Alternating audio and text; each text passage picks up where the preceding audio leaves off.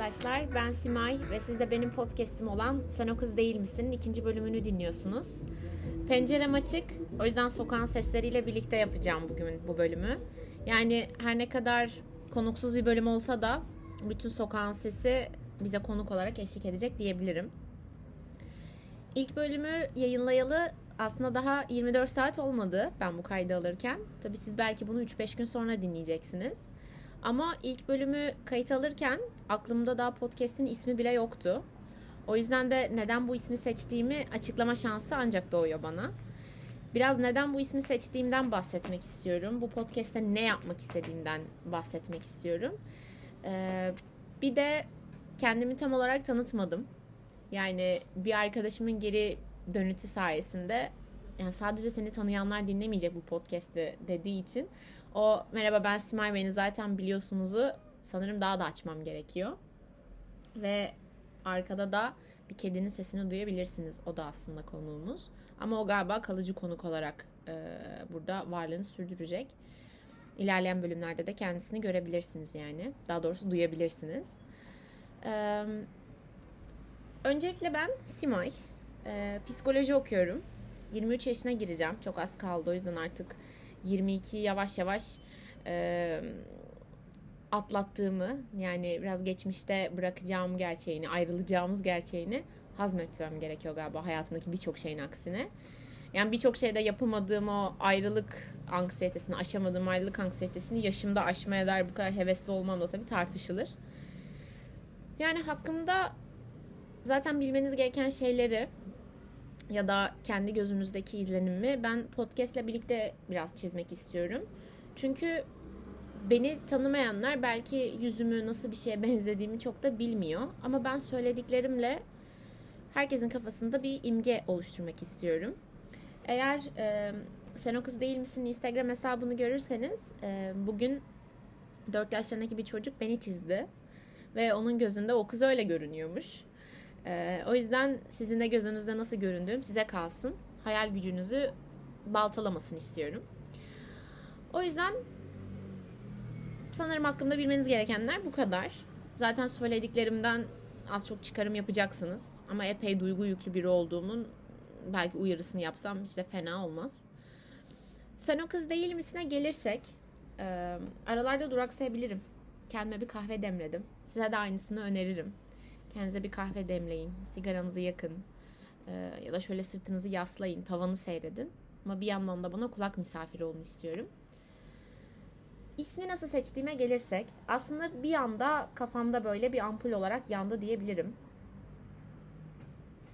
Çok fazla isim vardı aklımda. Daha doğrusu e, hiçbiri de içime sinmemişti tabii. Zaten bunu koyduğuma göre sinmemişler. Ama bunu seçmemin sebebi biraz şöyle. Hani bazen bir ortama girersiniz.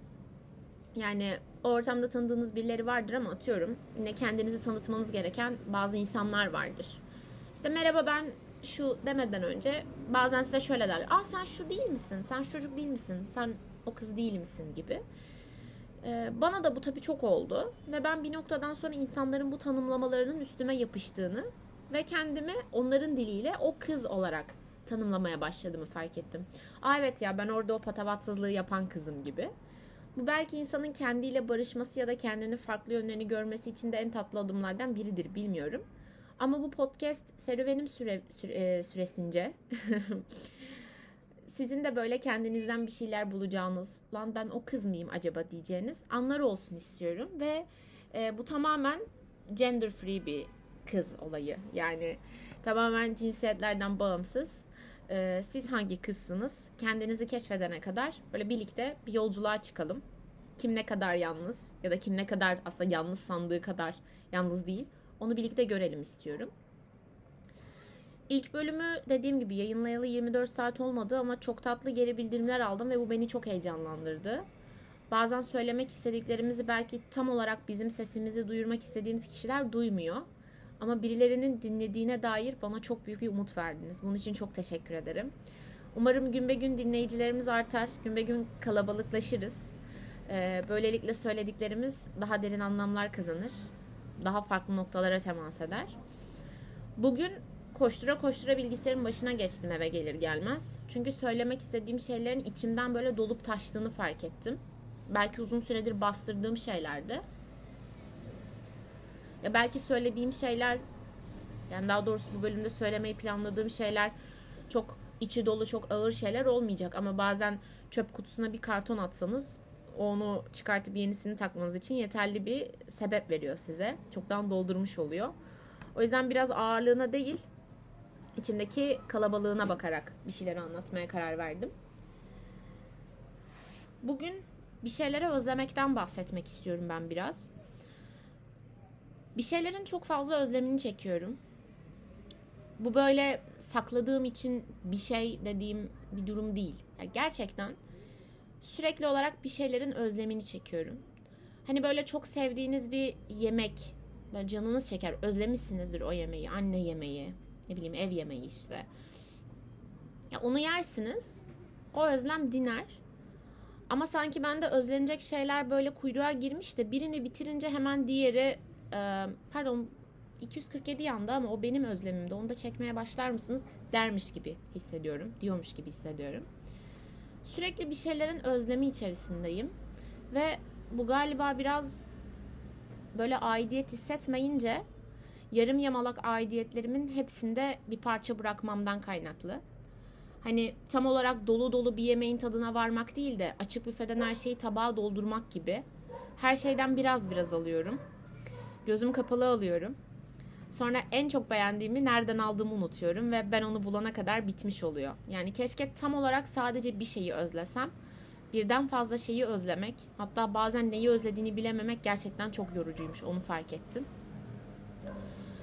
Yani aile evinden uzakta yaşayan, ne bileyim üniversitede, belki daha öncesinde farklı bir şehre, farklı bir eve giden var mı aranızda bilmiyorum ama muhakkak vardır.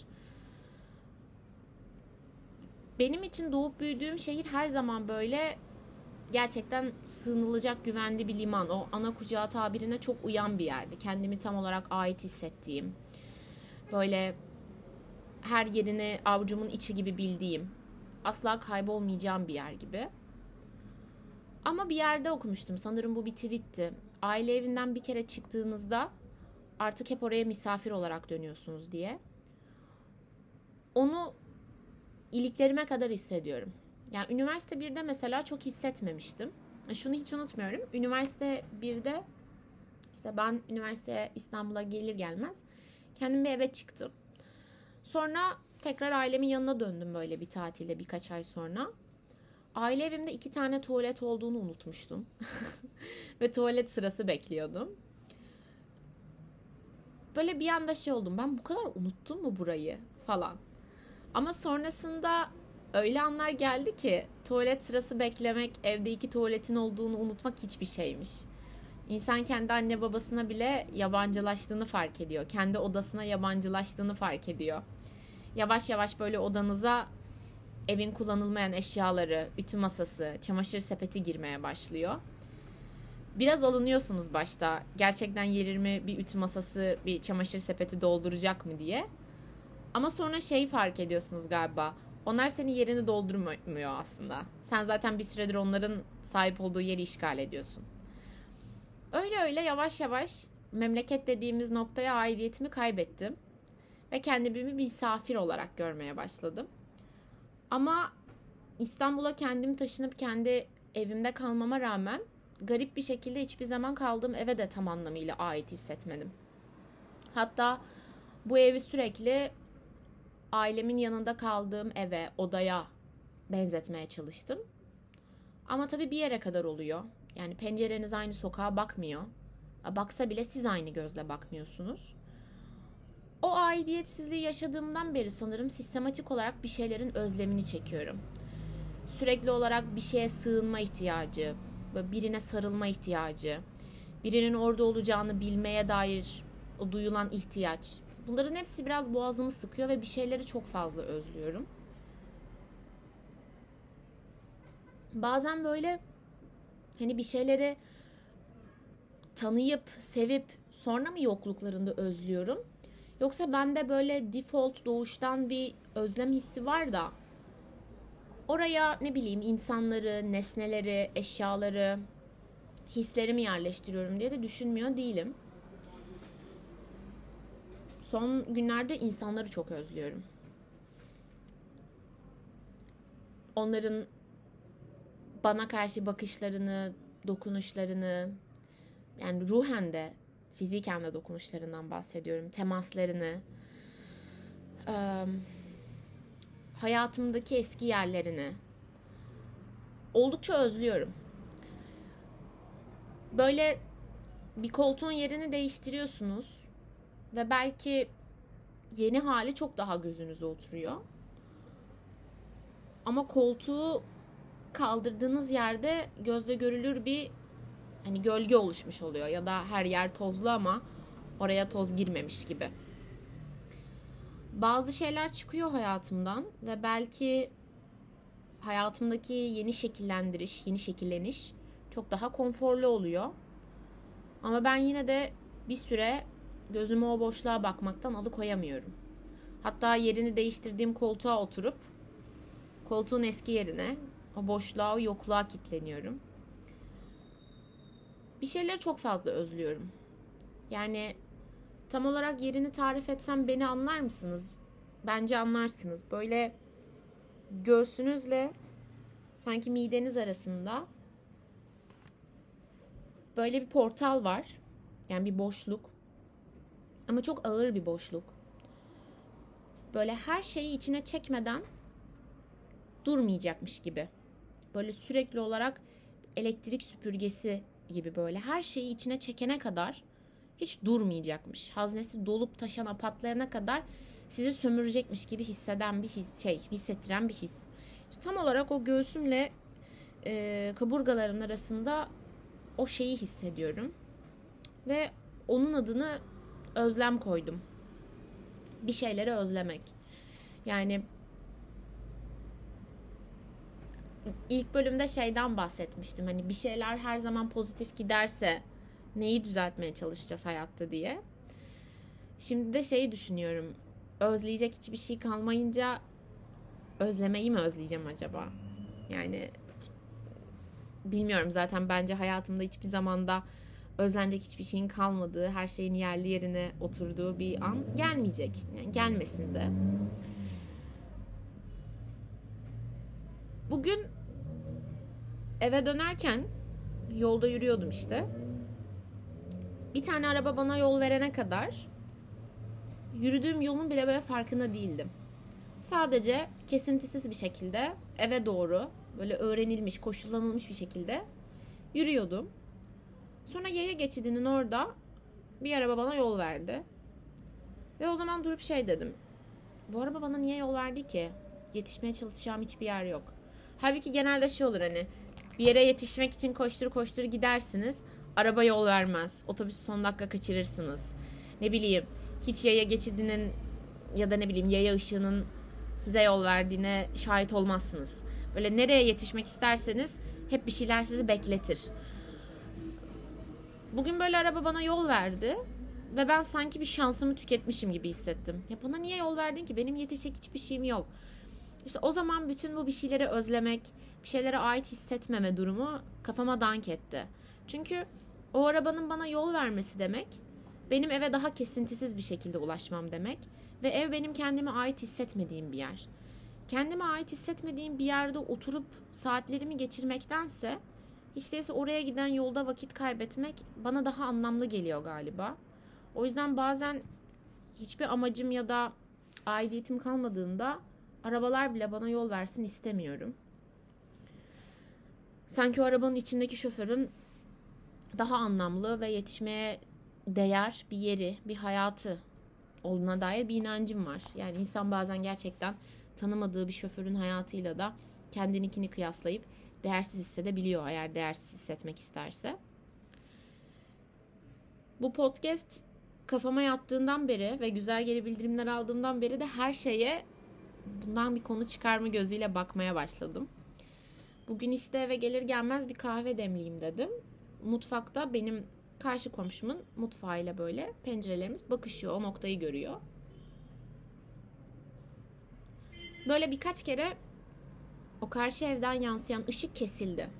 Işığın önünden biri geçti. Ve şeyi fark ettim. Bu geçen bölümde bahsetmiş miydim yoksa sadece benim beynimde geçen bir şey miydi bilmiyorum ama hani bazen böyle karanlık bir sokakta o bir tane ışığı yanan evi görürsünüz ve tamam ya sokak tam da uykuda değil biri hayatta biri ayakta dediğiniz böyle güvende hissettiğiniz bir an olur. Neden kafamızı kendimizi o bir tane ışığa odaklayıp da orada hayat olduğuna inandırıyoruz? Neden ışığın olduğu yerde hayat vardır diyoruz bilmiyorum. Şahsen bugün komşumun evindeki ışık birkaç kez kesilince önünden biri geçince dedim ki bazen ışığın kesilmesi de insan olduğuna işarettir. Bazen karanlık da aksini iddia edebilir. Yani belki o karanlık gördüğümüz evlerin hepsinin içinde daha farklı bir hayat dönüyor. Belki sessiz sinema oynuyorlar mum ışığında.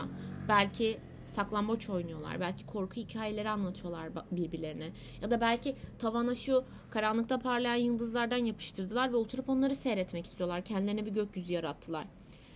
Sonra bu fikir böyle ciddi manada içimi ısıttı ve dedim ki artık sokağa baktığında gece geç saatlere kadar düşünceler seni ayakta tuttuğunda o tek ışığı yanan evi aramasın gözlerin. Çünkü karanlık olanlarda da insan olabilir.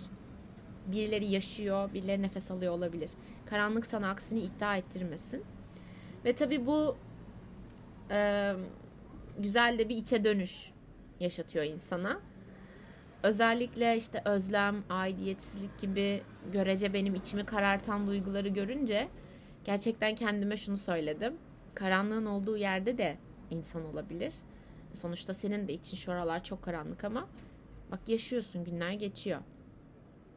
Yani yine kendimi telkin etmenin bir yolunu buldum ve yine gelip bunları size anlatıyorum. Fazla edebi olmamıştır umarım. Ama çok sevdiğim bir hikayecinin Said Faik'in dün de eserlerinden esinlenilmiş bir oyuna gittim. Ve orada da o çok sevdiğim repliği geçti. Said Faik diyor ki yazdım. Çünkü yazmasaydım deli olacaktım. Ben de konuşuyorum. Çünkü konuşmasam deli olacağımı hissediyorum. O yüzden bu deliliği engellediğiniz ama bence bu deliliğe ortak olduğunuz için çok teşekkür ederim.